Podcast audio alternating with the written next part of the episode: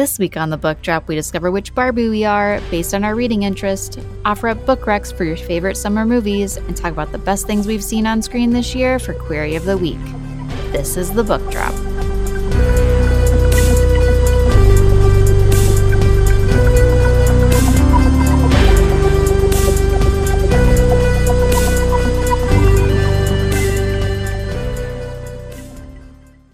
Hello, and welcome to the Book Drop, Omaha Public Library's podcast about books, our community, and the joy of reading. I'm Erin Dewar, the Readers and Writers Librarian for OPL, and I am at our Benson branch. I'm Michelle Carlson, Book Club Librarian, and I work at the W. Clark Swanson branch.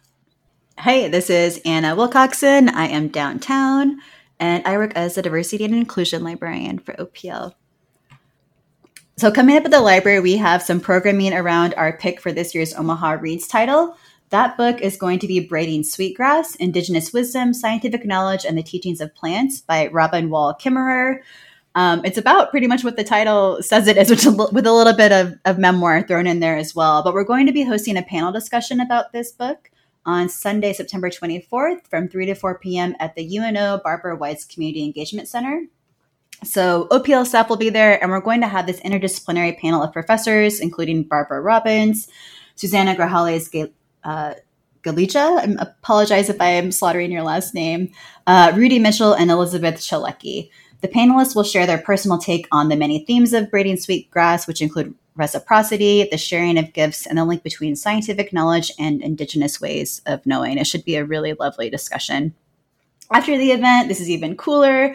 Attendees can take a self guided tour of UNO's native garden, which is located between Kayser Hall and Roskens Hall. Uh, this indigenous garden is home to native and other food producing plants. So that will be Sunday, September 24th, 3 o'clock. We also are going to have book club discussions that will be centered around this title too. You can go to any one of the 10 OPL book clubs that will be that will be discussing braiding sweetgrass during the month of September. You can check our website at omahalibrary.org for all of those uh, details. So, yeah, please join us in reading and celebrating the wonderful book Braiding Sweetgrass through some of these events or just read the book too. You could do both, neither, but I recommend you choose one of those things to participate. Cool. Here on the podcast, we love books, we love movies, and we love when they are combined. And so, um, one of our favorite websites, Book Bookriot, has a quiz that um, which Barbie are you based on your book picks. So it'll take you through a quiz. Uh, you know, out of like six books, which uh, is your best uh, literary fiction, romance, fantasy, all of these different types of books. Um, and then at the end, it will tell you which bar- Barbie you are. So the three of us have taken the quiz and friends. Hi, Barbie. Hi, Barbie. What? Hi, Barbie. what official Barbie are you? Well, I felt really validated because my um, this is also the Barbie that is supposedly my uh, oh, sun sign. So I got President Barbie. Uh, so the description, which is played by Issa Rae, which makes it even better. Uh, so the description of President Barbie is Queen, Madam President, whatever the honorific, you'll take it. You're the boss babe in charge. And while you know it, you also don't make a big thing of it. That's natural leadership right there. You care deeply about the causes important to you and are always looking to expand your understanding of the world through reading. I like that. I feel, nice. I feel pretty good about it. Yeah. I, yeah. That feels right for you. I it's a complete yeah, Capricorn. Sure. Yeah. Um, yeah. Yeah. Yeah. Totally. Anna. Um, well, I got Weird Barbie, which is what I would. Ex- I'm happy with being Weird Barbie. Okay, I feel great, like great, that. Great. Like, I mean, so based upon my book selection, I don't know what. I was just doing some quick googling to see if I could find out what uh, which Barbie would be the first Sagittarius. Oh, but yeah, um, yeah. But this, we'll have to look so that Book up. Riot, yeah, Book Riot says that. Uh, says, Congrats, you're officially the coolest Barbie. So I don't need your pity, Erin. so it says, You don't care what anyone thinks. You're out there and you know it. Newest trends, who, newest trends, who cares? Most popular books, never read them. Uh, you love a weird book, you don't care who knows it. Keep right on being you because you're doing it right. Um, and not like that I think my reading tastes are the most amazing, but they are weird and I like lean into mm-hmm. the weirdness and I totally um, I embrace that. It, it felt like a, it a val- valid quiz to me after getting that result. Oh, this is different. One, this is just one source that says Sagittarius yeah. is Simu Liu's Ken, so yeah. which is also a great, oh, a great yeah. pick. So if you have it open, okay, keep the Aquarius because I I think it's mermaid Barbie or did they save that one for Pisces? But I mean, this one's different than the ones The one that than you saw my, you know, people on Instagram who make my memes for me. Uh, yeah, you said Aquarius, yeah, okay, Aquarius. Uh, you are. this one says Alan. Oh, what? I That's right. I mean, we love Yeah. Alan. He's a hero. Alan's Alan. a hero. I don't But- know, a little quirky, a little like just one offbeat, opinion. though. not what you Yeah, yeah, expect yeah. when you first meet him. I, I'm here for it. Yeah. yeah, A true feminist. Truly. Yeah. Yeah. okay. Um so I took it four times. three out of the four I got the same uh three or the same Barbie. And it is stereotypical Barbie. So look at us. We're all different Barbies. So the description says, You're a Barbie girl living in a Barbie world. And isn't that just the best? Some people might describe you as basic, but that's only because you're a tastemaker. Yeah, tastemaker, though. I'm like, okay, okay. You're Ooh. always on top of a trend and reading Yeah, the yeah, most yeah. popular books even before the rest of the world knows about them. Bestsellers are obviously bestsellers for a reason, so keep right on reading them. And I feel like that's actually pretty true. I do read, you know, not quite the like top top Yeah. bestsellers, but yeah. So yeah, Yeah, your your your finger is on the pulse, Right, think. yeah, like yeah. you also, you're like the only reason I know at all whatever happens on TikTok. So that's Yeah. like that's like a yeah, very Yeah. important. love it. I'm really happy we have different answers. I feel Me like too. That was really too cool. often our quizzes are like, we're all a sunflower or whatever. Yeah, yeah. Like- so good job, true. BuzzFeed. Yeah, oh, Now I want to know which Awesome. like books we all chose. Yeah, but another That made me day. think- Yeah. yeah. And I like Michelle, like I was thinking like when you were describing this the quiz earlier, like I would like to see like RA for like the Barbies, like what books like President Barbie would like to read, or what books would Weird Barbie like to read. I, I did or see Alan. a list like that because it de- it definitely had like for the physicist Barbie like reading lessons Mm. in chemistry.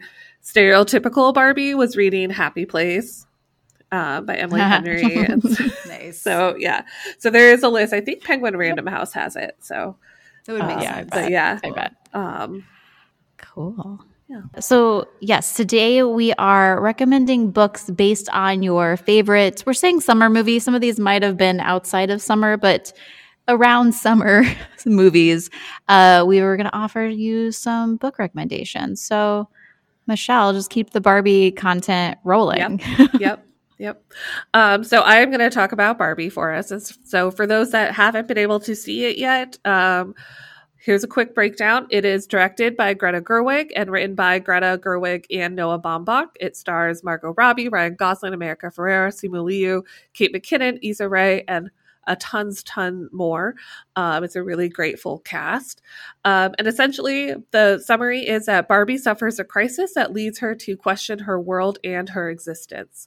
Um, and so, you know, Barbie's in Barbie land. She ends up in the real world and is like, wait, what is happening? Um, and Ken goes with her, learns some things, goes back to Barbie land and teaches people those things and chaos and comedy and all those really great things. Um, it's pretty delightful, so I do highly recommend. Um, if you're interested in some movie recs, uh, Greta Gerwig did have a movie inspo list that um, she worked with Letterboxd to create, and so it's all these different movies that influence the look and script of the this fantasy comedy kind of musical thing. You know, highlights include Wizard of Oz and Singing in the Rain. Um, and The Godfather, and you know those types of things, um, and so there's like almost 40 uh, or some 30 um, on that list. So lots of movies to indulge in. Uh, but if you are looking for some book recs, um, here are some. so one that I found that I can't wait to actually be able to dig into more because it, it's truly kind of fascinating. And so um, it's a debut novel called Estetica by Allie Rowbottom.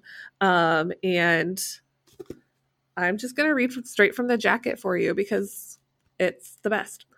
At 19, at Anna Ray, uh, which is the um, her you know handle or whatever we call it these days. So, at Anna Ray was an Instagram celebrity.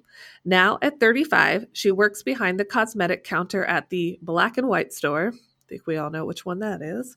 Uh, and she's peddling anti aging products to women seeking physical and spiritual transformation. She too is seeking rebirth. She's about to undergo the high risk elective surgery Estetica trademark a procedure that will reverse all her past plastic surgery procedures, returning her, she hopes, to a truer self, provided she survives the knife. But on the eve of the surgery, her traumatic past resurfaces when she is asked to participate in the public takedown of her former manager slash boyfriend, who has rebranded himself as a paragon of woke masculinity in the post Me Too world. With the hours ticking down to her surgery, she must confront the ugly truth about her experiences on and off the Instagram grid.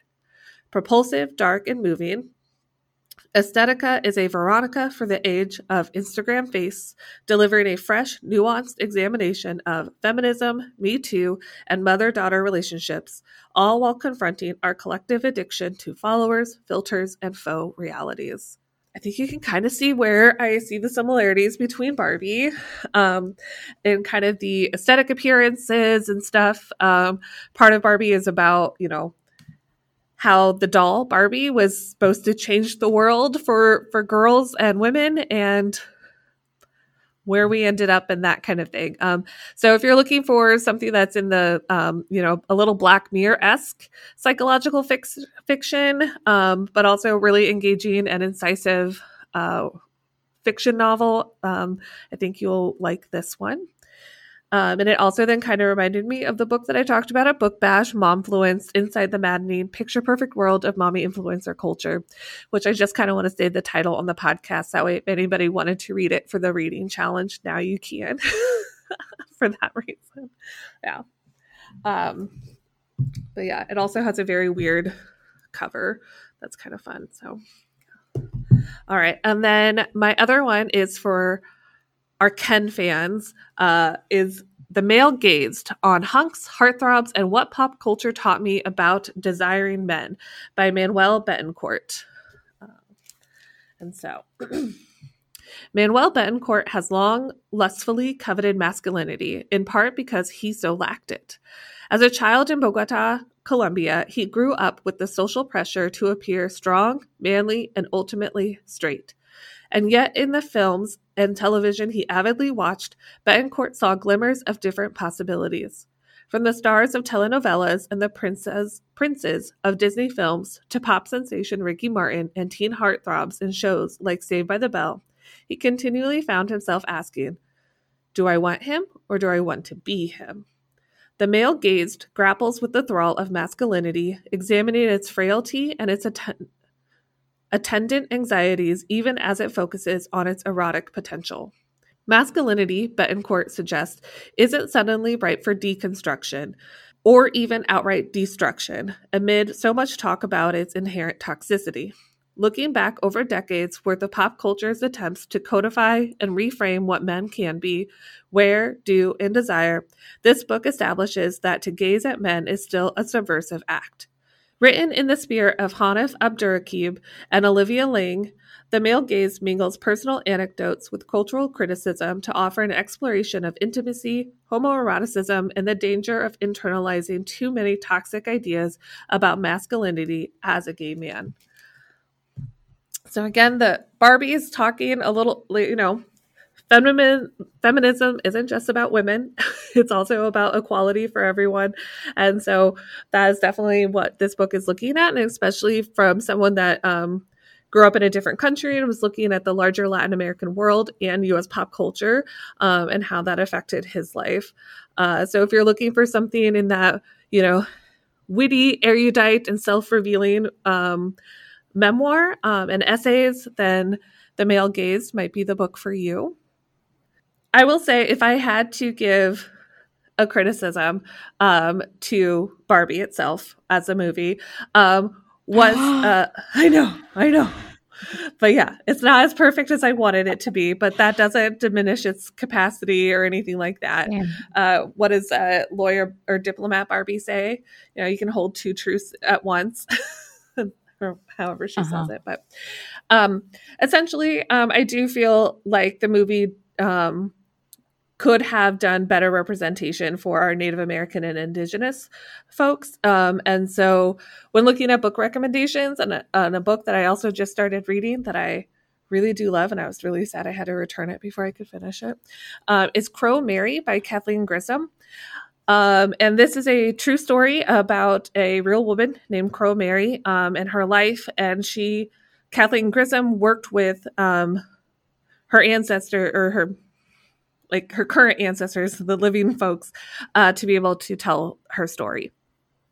So, um, this novel is highlighting the true life of the story of a remarkable woman who straddled two differing cultures during a pivotal and horrifying time for Indigenous people across North America. At 16, Goes First of the Crow Nation marries a white fur trader, Abe Farwell, who renames her Crow Mary. Known for being fair and honest with his indigenous customers, Abe has his sights on a trading fort in Cypress Hills of Canada. While the season goes well, the end brings tragedy when Abe and Crow Mary witness the slaughter of 40 Nakota people.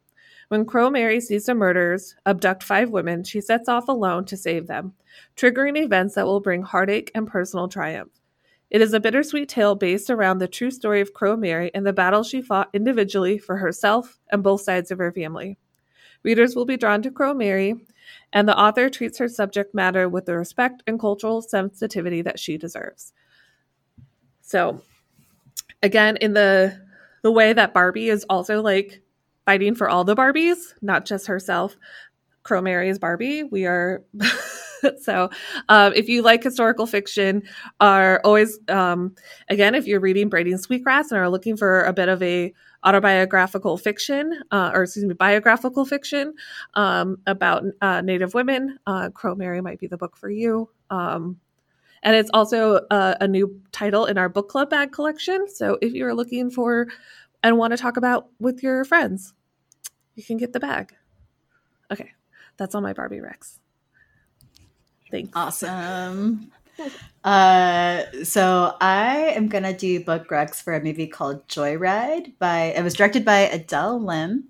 And this is described as a hilarious and unapologetically explicit story of identity and self discovery. It centers on four unlikely friends who embark on a once in a lifetime international adventure. Joyride, Joyride is not afraid to shock with its gross out gags, but the road trip's real surprise is how successfully it blends its raunchy humor with real heart. So the four characters at the center of this are all like Asian American women, and they're all like, uh, you know, very much resisting the idea of like Asian Americans as like the model minority that that myth that like um, people are well behaved and quiet and not rebellious. And this movie shows a whole different side of that uh, stereotype. So I chose a few books that all kind of talk about the experiences of uh, immigrant women, mostly Asian American, but not, are they exclusively? Pretty much, almost exclusively. Um, so there's a novel called Brown Girls by Daphne Palasi Andreadis, and it's told in a chorus of voices, and you have a group of multicultural girls in Queens that are just sharing their experiences growing up. And I feel like when I read this book, it almost kind of felt like um, it's got kind of like a Greek chorus feel to it. Like they use like we a lot of the time. You don't get a lot of like individual um, like perspectives or like so it just it feels like a community telling you their story kind of as a group. So they talk about school, relationships of all kinds, the balance between living up to what your parents want you to be, with most of their parents being immigrants in this book. Um, and just being like a normal rebellious kid, like pushing the boundaries and like trying to like enjoy the freedom and exposure that you get to American culture and like in a city like New York, but also not wanting to like disappoint their parents or like, you know, trying to live up to those the standards their parents want for them too.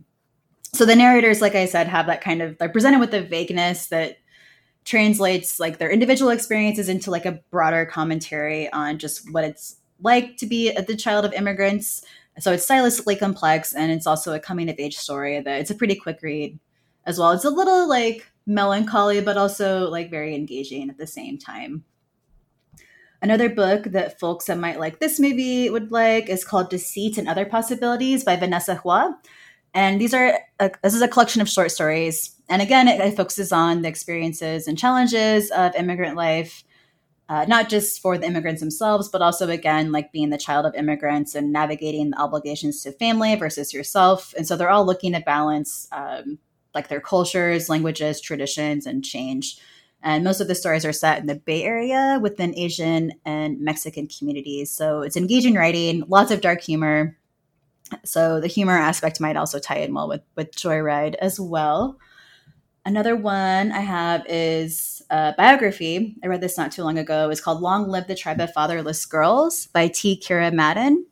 And this is just her story of growing up uh, biracial and queer in Florida instead of been in New York as well. Uh, her mother was Hawaiian, and so she kind of tries to unpack that identity um, while trying to unpack a lot of other stuff. She's a very complicated family. She rebels pretty hard against her dis- dysfunctional parents. Like they have their own substance problems. Uh, her dad does some criminal behavior that there are repercussions for later on in her life. And if you have, no, like the author's last name is Madden, if you've ever heard of Steve Madden shoes, that's her uncle. So she also like kind of unpacks the weight of like having like financial privilege, but a very like fraught social network. Um, so, and even like her parents, like, yeah, they, like I mentioned, they have plenty of their own problems, but like more even like unpacked as you go through the book. Like there are more, more family members uh, that, that, uh, show up at some point that she didn't know existed. So it's very tender, but it's also really gritty. And it does she does a really great job of like describing that like rebelliousness that you feel and like that invincibility that you feel when you're like a teenager and just feel like there are no consequences for your your actions. Um but very engaging. And like I, I liked her writing style quite a bit. And the other book I have to recommend for Joyride as well is another biography um, but it's maybe it's probably actually more of a memoir than biography. So it's from uh, Margaret Cho. I kind of think of as like the like she was like the original like bad Asian girl, basically, like the first one I became aware of culturally. Like that was just kind of like, I'm gonna swear, I'm gonna have tattoos. Like I'm not like you know a, a quiet, meek uh, woman that you're tr- like that you want me to like be pigeonholed as. So she wrote a book called "I've Chosen to Stay and Fight." And it's her story about just really finding her political voice. So um, I went to include that in my list of Asian American women behaving badly books because I wanted to give a shout out to Margaret Cho. Um, yeah, those are my recs for that movie. Awesome. Cool. I'm here with the other half of the Barbenheimer, uh, you know, duo. So if you made it through the summer without knowing what Oppenheimer the movie is, here's a description. Uh, it's an epic biographical thriller film written and directed by Christopher Nolan. Film chronicles the career of American theoretical physicist J. Robert Oppenheimer. The story predominantly focuses on his like studies, his direction of the Manhattan Project during World War II, and his eventual fall from grace due to his 1954 security hearings.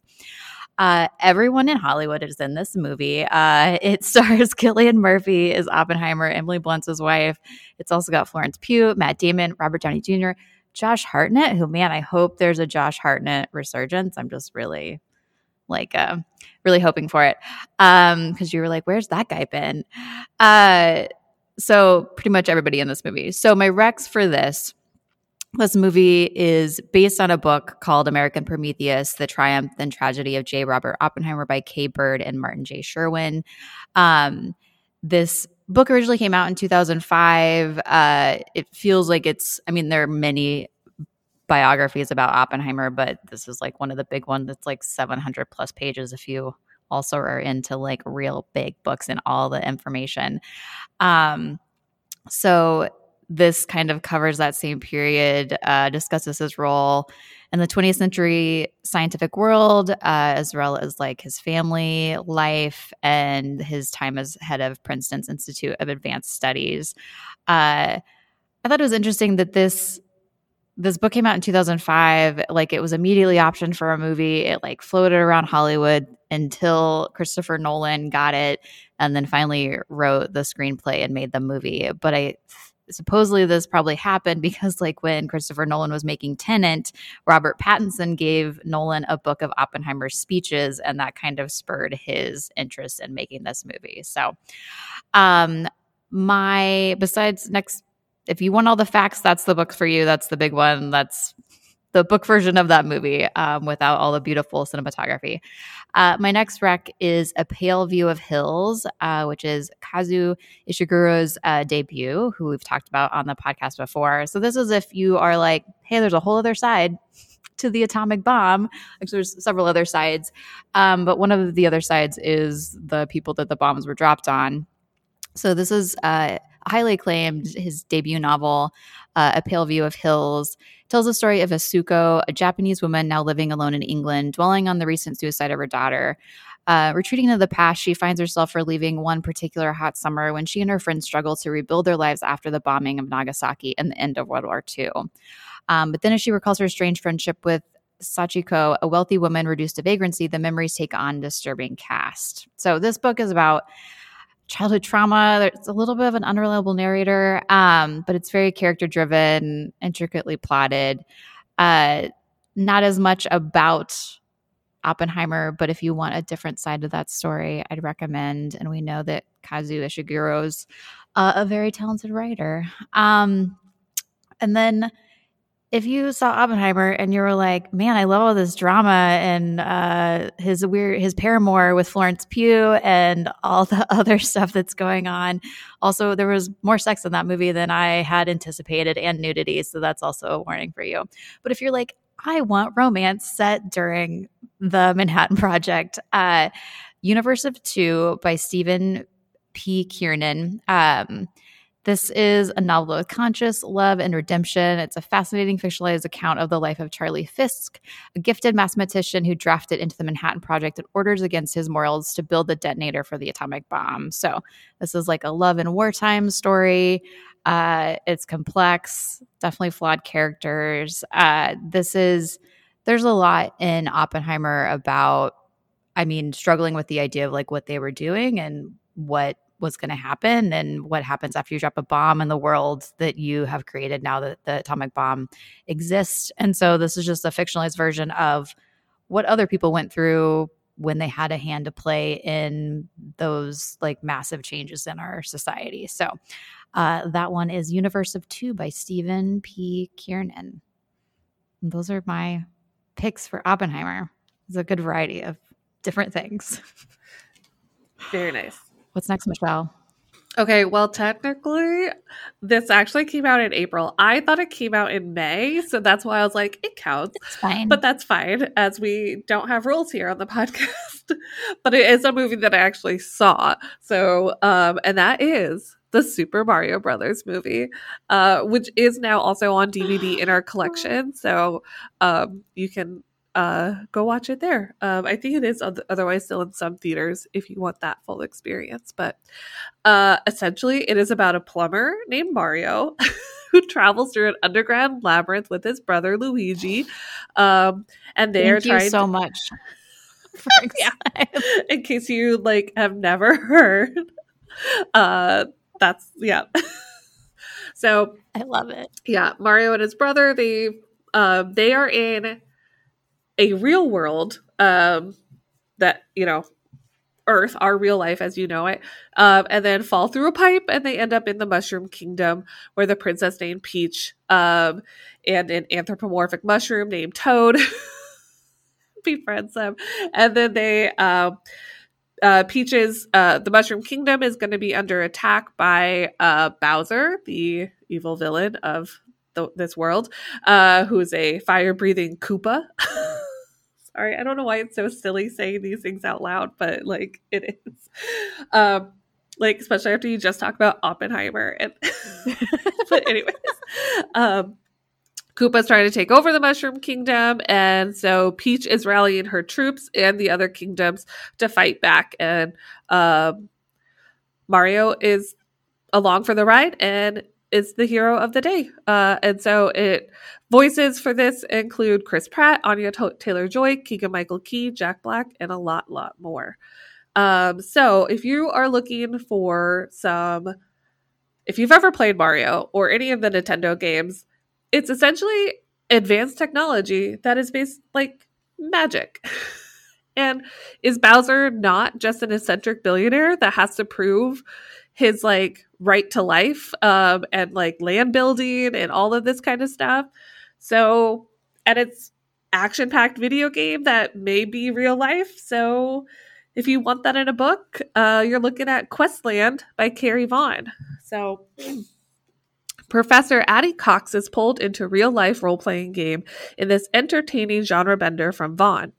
Insula Mirabilis, the, the wonderful island, is a conceived fantasy theme park off the coast of Washington state, complete with magic and mythical creatures, all created through advanced technology by tech giant Harris Lang. But after Lang's production team mutinies and isolates the island under a high tech shield, Lang hires a team of soldiers to quash the rebellion and brings in Addie to help the mercenaries understand the myth and folklore that rule the island. Addie may also be his best hope for re- reining in Dominic Brand, the mutiny's leader and Addie's ex boyfriend. Replete with dragons and enchant- enchantment, the island is more is even more fantastic than Addie could have imagined, but she soon discovers that the developers have continued working, rendering useless the maps she and the soldiers have. To regain control from Dominic, the group will have to navigate a series of traps, challenges, and side quests to reach the island's center. Vaughn lays out every tabletop gamer's dream as she skillfully creates the illusionary world of Insula Mirabilis. The result is a delightful romp. So, if you're into kind of the the gaming style of an adventure story, and to me, it is so spot on to some of the different side quests and all that type of stuff that is in the Mario world. Uh, you might like this one. if you like more of the the brother story or the you know kind of fictional tall tale side of uh, of Mario, um, then you might enjoy Cuyahoga by Pete Beatty. Uh, Beatty's inspired debut is an American tall tale in the 19th century oral tradition. Living legend Big Sun has wrestled forests and rivers into submission. But in Ohio City in 1837, he meets his greatest challenge to date when his true love, Chloe Inches, refuses to be his bride until he proves himself as a provider. Which, by the way, I did not know this has always been in the folklore of Mario, but Bowser has always wanted to marry Peach, and that's why he keeps chasing her. I thought that just happened in this movie. That's always a thing. So, this is part of also what reminded me of uh, Mario. Back to the review. um, so Big Sun finds work building a bridge across the Cuyahoga River that will connect Cleveland with its rival, Ohio City. But after the bridge collapses, so too do Big Sun's fortunes. It is up to his brother, Medium son, called Mead, to restore his reputation by creating an almanac of Big Sun's legendary feats. Mead, however, covets Chloe and is secretly jealous of the attention his older brother receives. Throw in a dandyish rival for Chloe's affection in a gunpowder toting de- demonstrator, and the stage is set for the biggest Big Sun tale of all time. Narrated by Mead in a colloquial voice, uh, which some reviewers have said that's hard to get into, but it could be your thing. Beatty's novel has echoes of Matthew Sharpe's Jamestown or Hugh Nis- Nissenson's The Tree of Life, employing language that thrusts the reader fully into the tumult of life on the American frontier. Like Big Sun himself, this novel is an American original. So if you kind of like that exaggerated, quirky, and, whimsical side of storytelling, um, and again, that oral tradition of storytelling, um, it's reminding me a little bit of uh, Lincoln in the Bardo, kind of some threads and stuff. So this might be something that you might enjoy. And my final pick is a nonfiction children's graphic novel because also when talking about Mario, how can you not talk about like a child's graphic novel? Um, and it is called The Mushroom Fan Club by Elise Gravel. Um, and so um, Elise Gravel has done many uh, graphic novels before, and uh, this one is about one of her family's most beloved pastimes, mushroom hunting. And so uh, it is combining her love of getting into nature with her talent for anthropomy- Anthropomorphizing everything, Gravel takes us on a magical tour of the forest floor and examines a handful of her favorite alien specimens up close. So it's very whimsical and educational. The art style is really, really fun.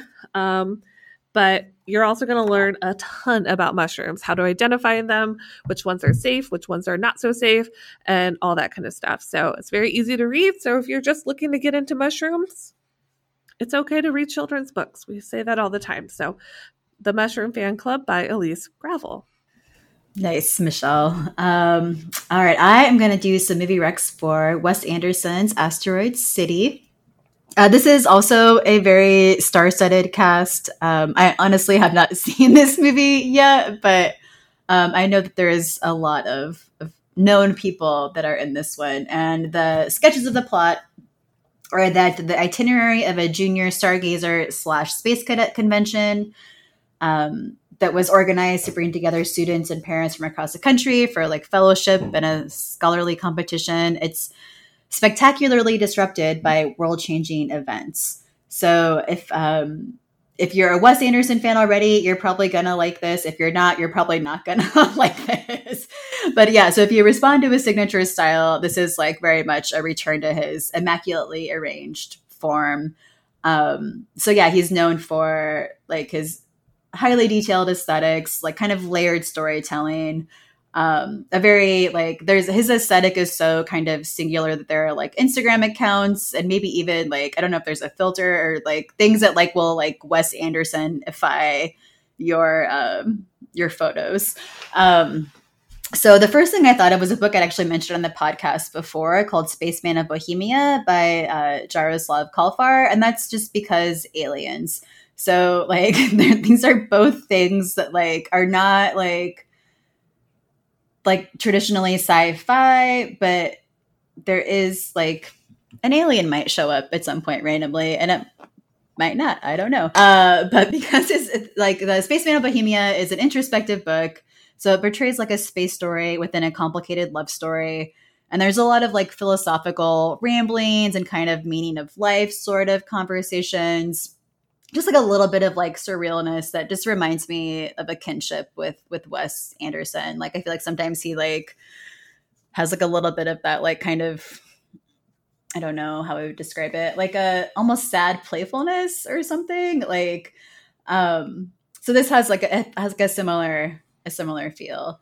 I also thought of Infinite Jest by David Foster Wallace just because uh, it's an epic story and it has like it combines all of these different elements that you maybe wouldn't traditionally put together. And it also feels like a very complicated and layered story. So we have like a teen tennis prodigy and his family that's a main character in Infinite Jest, and also the manager of a halfway house for recovering addicts.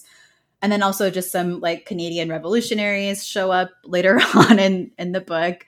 Um, and we have a dead father figure that looms over some of the characters, which is a common theme in Wes Anderson's work. Um, and just also like there's a lot of just general dysfunction, which is also very common if you watch a Wes Anderson family in action. It's highly uh, like a highly intelligent family that's also highly idiosyncratic, kind of like the Royal Tenenbaums or something like that. Like a bunch of achievers that like are achieving all these things outside of their personal lives, but can't like get their personal relationships together, figure out like how to just talk to each other as as people.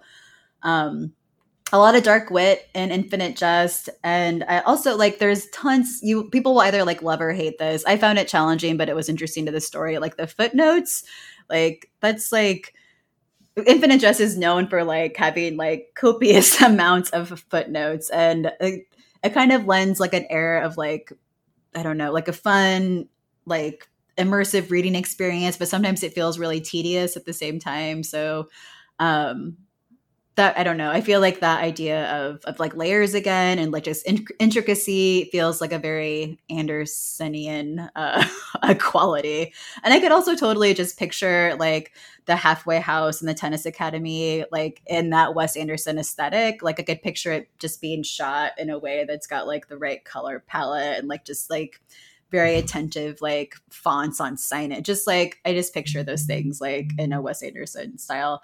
Um and this like Infinite Jest is like yeah, it has dark wit, but I think it is maybe a little more dark than most of Wes Anderson's work, a little bit more satirical, uh, but still a relationship. And this last book is actually one I haven't read, but it came up on a lot of lists for people that like Wes Anderson books. And then I, when I read about it, I was like, oh yeah, I could totally see how this would fit in there. So uh, this one is called Undermajordomo Minor by Patrick DeWitt, and it's like a fable like story about an eccentric liar who's somewhere in Europe, uh, and he ends up managing the grounds of a mentally ill baron at at his castle. And the characters have lots of like witty dialogue. Someone described the mood as quote whimsy on the loose, which felt like a very Wes Anderson description as well.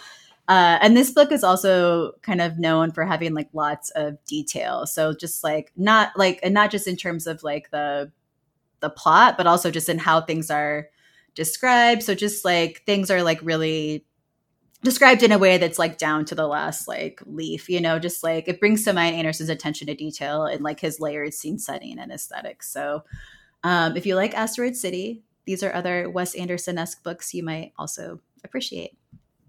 Cool. Okay. My last movie is Past Lives. Um, this movie, I, when the trailer came out, it was like, I felt like I hadn't seen a trailer in a long time that made me feel the way this trailer. Like I was almost crying at the end of the trailer, and then the movie did not disappoint me. So I'm just going to preface it with that. Um, so the description of this movie is Nora and Hae Sung, two deeply connected childhood friends, are rest apart after Nora's family immigrates from South Korea to the United States or to Canada and then to the United States. Uh, decades later, they are reunited for one fateful week as they confront destiny, love, and the choices that make a life. So the movie is written and directed by Celine Song. This was her um, film directorial debut. Um, it stars Greta Lee, Teo Yoo, and John Magaro. Uh, like I said, this this movie like punched me in the heart a couple times. Uh, it's it's very like kind of poetic and gentle and lovely, and uh, it's set in New York, so it's kind of got that vibe. Uh, one of the main themes of the movie is the idea of inyun, which is a Korean concept. It's often like translated to fate, but it's actually like more than that. Uh, it's it's the idea that the like strings of providence that tie people together throughout like reincarnated lives. So if you like brush up against someone in the street, you must have had connections before in a past life. And like the more connected you are, the more like past lives or past interactions you've had. Um, and it's introduced by uh, Nora, played by Greta Lee, when she's meeting the man who will eventually be her husband. And he was like, Do he's white guy. And he's like do you believe in that? She's like no it's just something koreans say to um like hit on people. But it is like a really deep theme of the movie. Um so my first book is a tale for the time being by ruth ozeki so, if you're into the Asian experience stories or uh, interconnected lives, um, this is not quite a romance, but it's just kind of those themes. So, A Tale for the Time Being unravels the mystery of a 16 year old Japanese American girl's diary found washashore in Whaletown, British Columbia. Born in Sunnyvale, California, Nao logs her diary entries from Japan since her father returned the family there following the burst of the dot com bubble.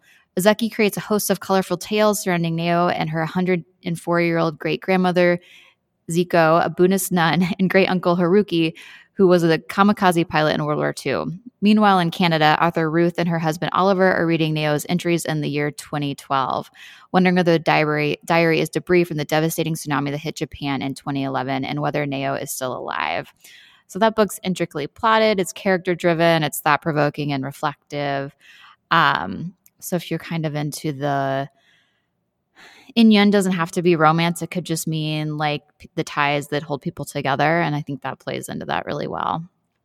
Uh, when I was thinking about book recs for this, I couldn't get this title out of my head because I read it a while last year.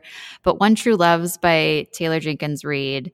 Um, uh, this is kind of if you're into the like love lost and found themes. So Emma and uh, Jesse, their high school sweethearts, they marry, they build a life, they move away from their families in Massachusetts, they like travel the world, they have this really exciting life.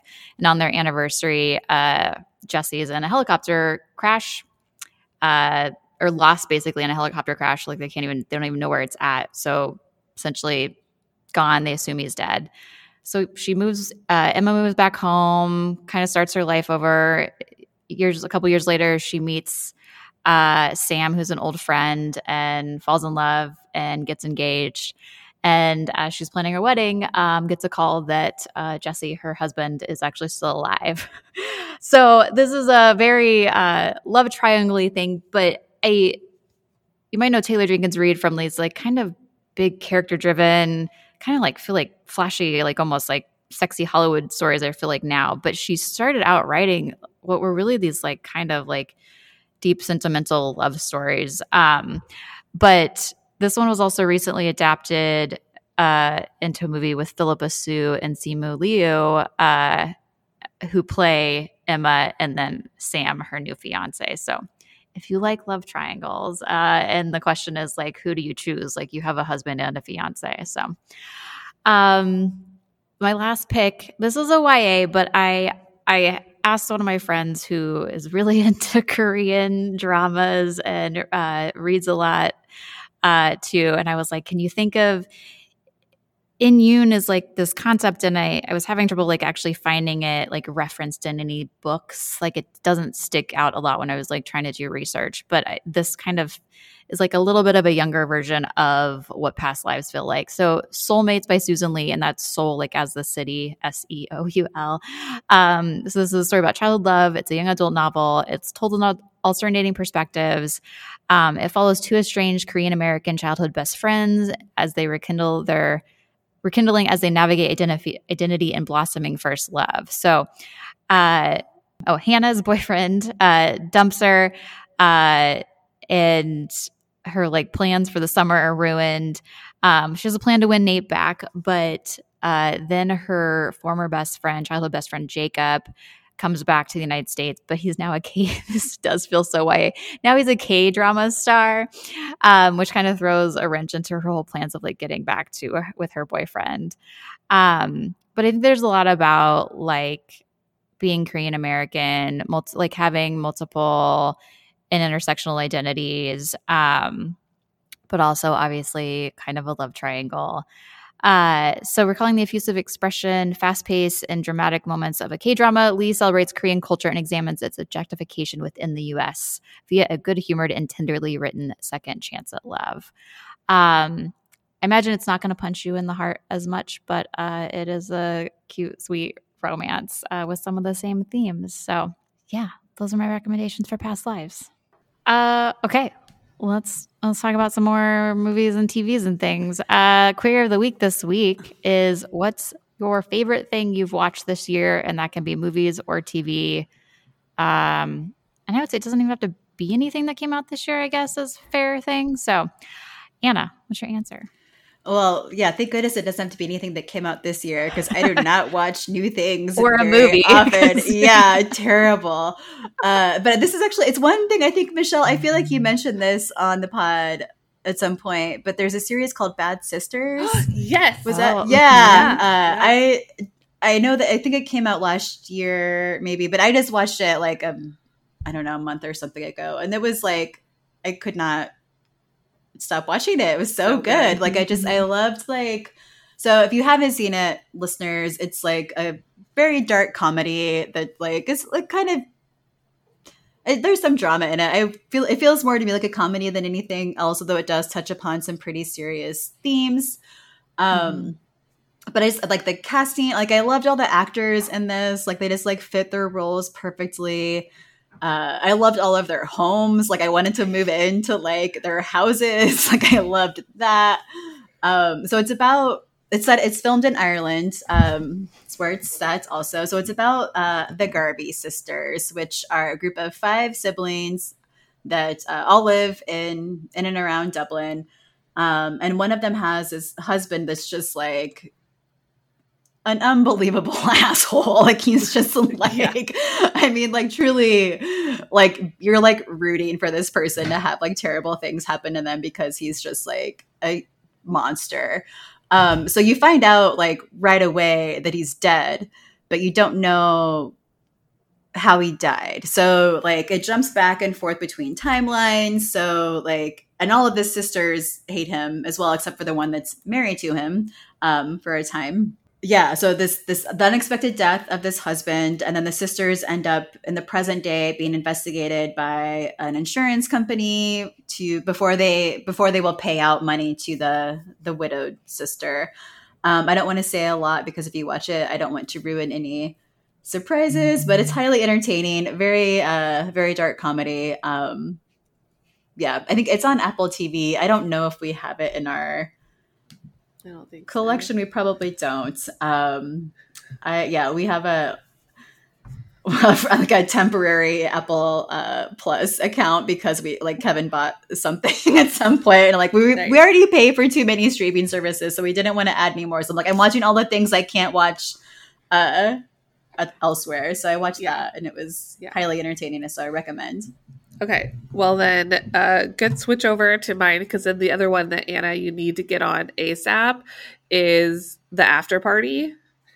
Oh, Uh, haven't so season one um, stars lots of different people, but mainly Sam Richardson and uh, Zoe Chao. It's uh, Ben Schwartz, Dave Franco. Um, gosh, I, tons of other people are in season one, um, and essentially it is a locked room mystery. Um, they are they all went to their high school reunion. They come back and uh, to like Dave Franco has become like a super like pop star, rap star, like a la Justin Bieber ish. Um, but Dave Franco dies, uh, and you're like, uh oh, how'd this happen? Tiffany Haddish, Detective Tiffany Haddish, comes in and is trying to solve the mystery. And the way that she's doing it is that she's going to talk to everybody one on one. And when they tell her her story, their narrative becomes like a different genre, like their perspective and everything. And so Oh. um, there's like the rom com, uh, there's the uh, there's an anime, there's a musical, um, there's a psychological thriller, kind of you know the behind her eyes and like um, all uh, you know the the woman in the window kind of psychological suspense thriller style. Um, and then now we're in season two and it's another uh, it was a wedding and somebody has died and tiffany haddish is back as a detective and there's like a noir. There's a wes anderson uh aesthetic episode of like it's as if that, that that's the movie that they're in uh, when they're telling their side of the story and everything. Um and it's so good. It is absolutely one of the best things uh season two is like live right now so we don't know what happened yet but it's killing me so that's definitely in my top i'm gonna i can't say favorite thing i watched because that's unfair to all the things that i've watched but so i'll just say the after party is one of the top Uh, thanks for that rec, Michelle. I Yeah. see that on there and I don't didn't know what it's about, but now I will i also try. adore sam richardson he's the greatest yeah Well, I couldn't pick just one, but I did pick two. So I would say my favorite thing I watched on TV was The Last of Us. I like so good for a video game adaptation. Like there were parts of that show that like uh they're they're so good. I think we've talked about it just like cry cried really hard. Uh, and then past lives. I thought about like everything that i've seen in the theater this year like past lives was like a perfect movie experience for me and like the ending like hit so well and i love barbie but i agree with you michelle. There's like barbie's not perfect to me. Barbie is just this like beautiful celebration of things. Yeah. Um and i think it's like i love that that is a movie that greta gerwig made but i feel like past lives is like a movie that i walked out of and i was like wow that was a great great movie i wouldn't change anything about it so those are my two yeah. i like to cry i like to feel Yeah. sad at the end of my viewing experience No, I get actually it. barbie made me cry too so That's that's fair yeah yeah yeah uh we had some listeners uh share with us Uh, yeah. So David says that uh, they decided to rewatch Breaking Bad and in his household uh, because his spouse hadn't seen the first season or seen past the first season, and he had missed the last season. And he says it holds up really well. However, the most fun that David has had in the movie theater this year was Evil Dead Rise, just on brand for David. Always that. tracks Yeah. Uh, Courtney says, uh, actually, I'm just going to say their phrase in total is Across the Spider Verse takes the phrase, every frame of painting, far above and beyond any other movie I've seen in a long time, y'all. So, Across the Spider Verse has Courtney's stamp of approval. Nice. Uh, Taylor says Triangle of Sadness, 10 out of 10 with five exclamation points after I mean, it. That movie's really, really good. I remember it like that would be one of the best things I think I've watched this year too. Yeah. Like it nice. truly like I found it. Did you have you guys seen that one? No. No. I started, but yeah. I actually didn't finish it because I think it's like uh makes you uncomfortable. I think it makes me uncomfortable. These people make me uncomfortable. yeah, and there's like a some very shocking like it becomes a totally different movie. Oh. Yeah. At a couple of different points. Like what just like like I just that I did and I didn't hadn't read about it going in or anything, so I didn't really know it was coming, but it was like this is not what I what I thought huh, it okay. was. Yeah. Yeah. Uh, and then our last one is from Anonymous. They said Ghost, which I know there's an American, right, Michelle? There's an American yes. Ghost yeah. and a British yeah. one. Are they both called Ghost? Yes. So we don't know which one. Yeah. But we'll just is it a, a series or a movie? It's a series. Okay. Yeah. And I know that, like, yeah, the the American one is in like its second or third season now. Yeah. So, yeah. Cool. Well, thank you everybody for letting us know what we should be watching. Uh, watch oh speaking of watching watch opl's social media on fridays for our new episodes and to see your upcoming query of the week. Uh, you can send us your answers or connect with us for any reason by emailing us at the book drop at omahalibrary.org every book resource or thing that we mentioned even a link to our quiz that we took will uh, link in our episode description and you can check it out there if you missed it and that is our episode. Thanks for joining us on the Book Drop. The Book Drop is produced by Omaha Public Library. Our theme music is Trapped in Amber, courtesy of the band Lucid Fugue. Don't forget to subscribe to the Book Drop on your favorite podcast app and like and follow Omaha Public Library on Facebook, Instagram, and Twitter. We'll talk to you next time on the Book Drop.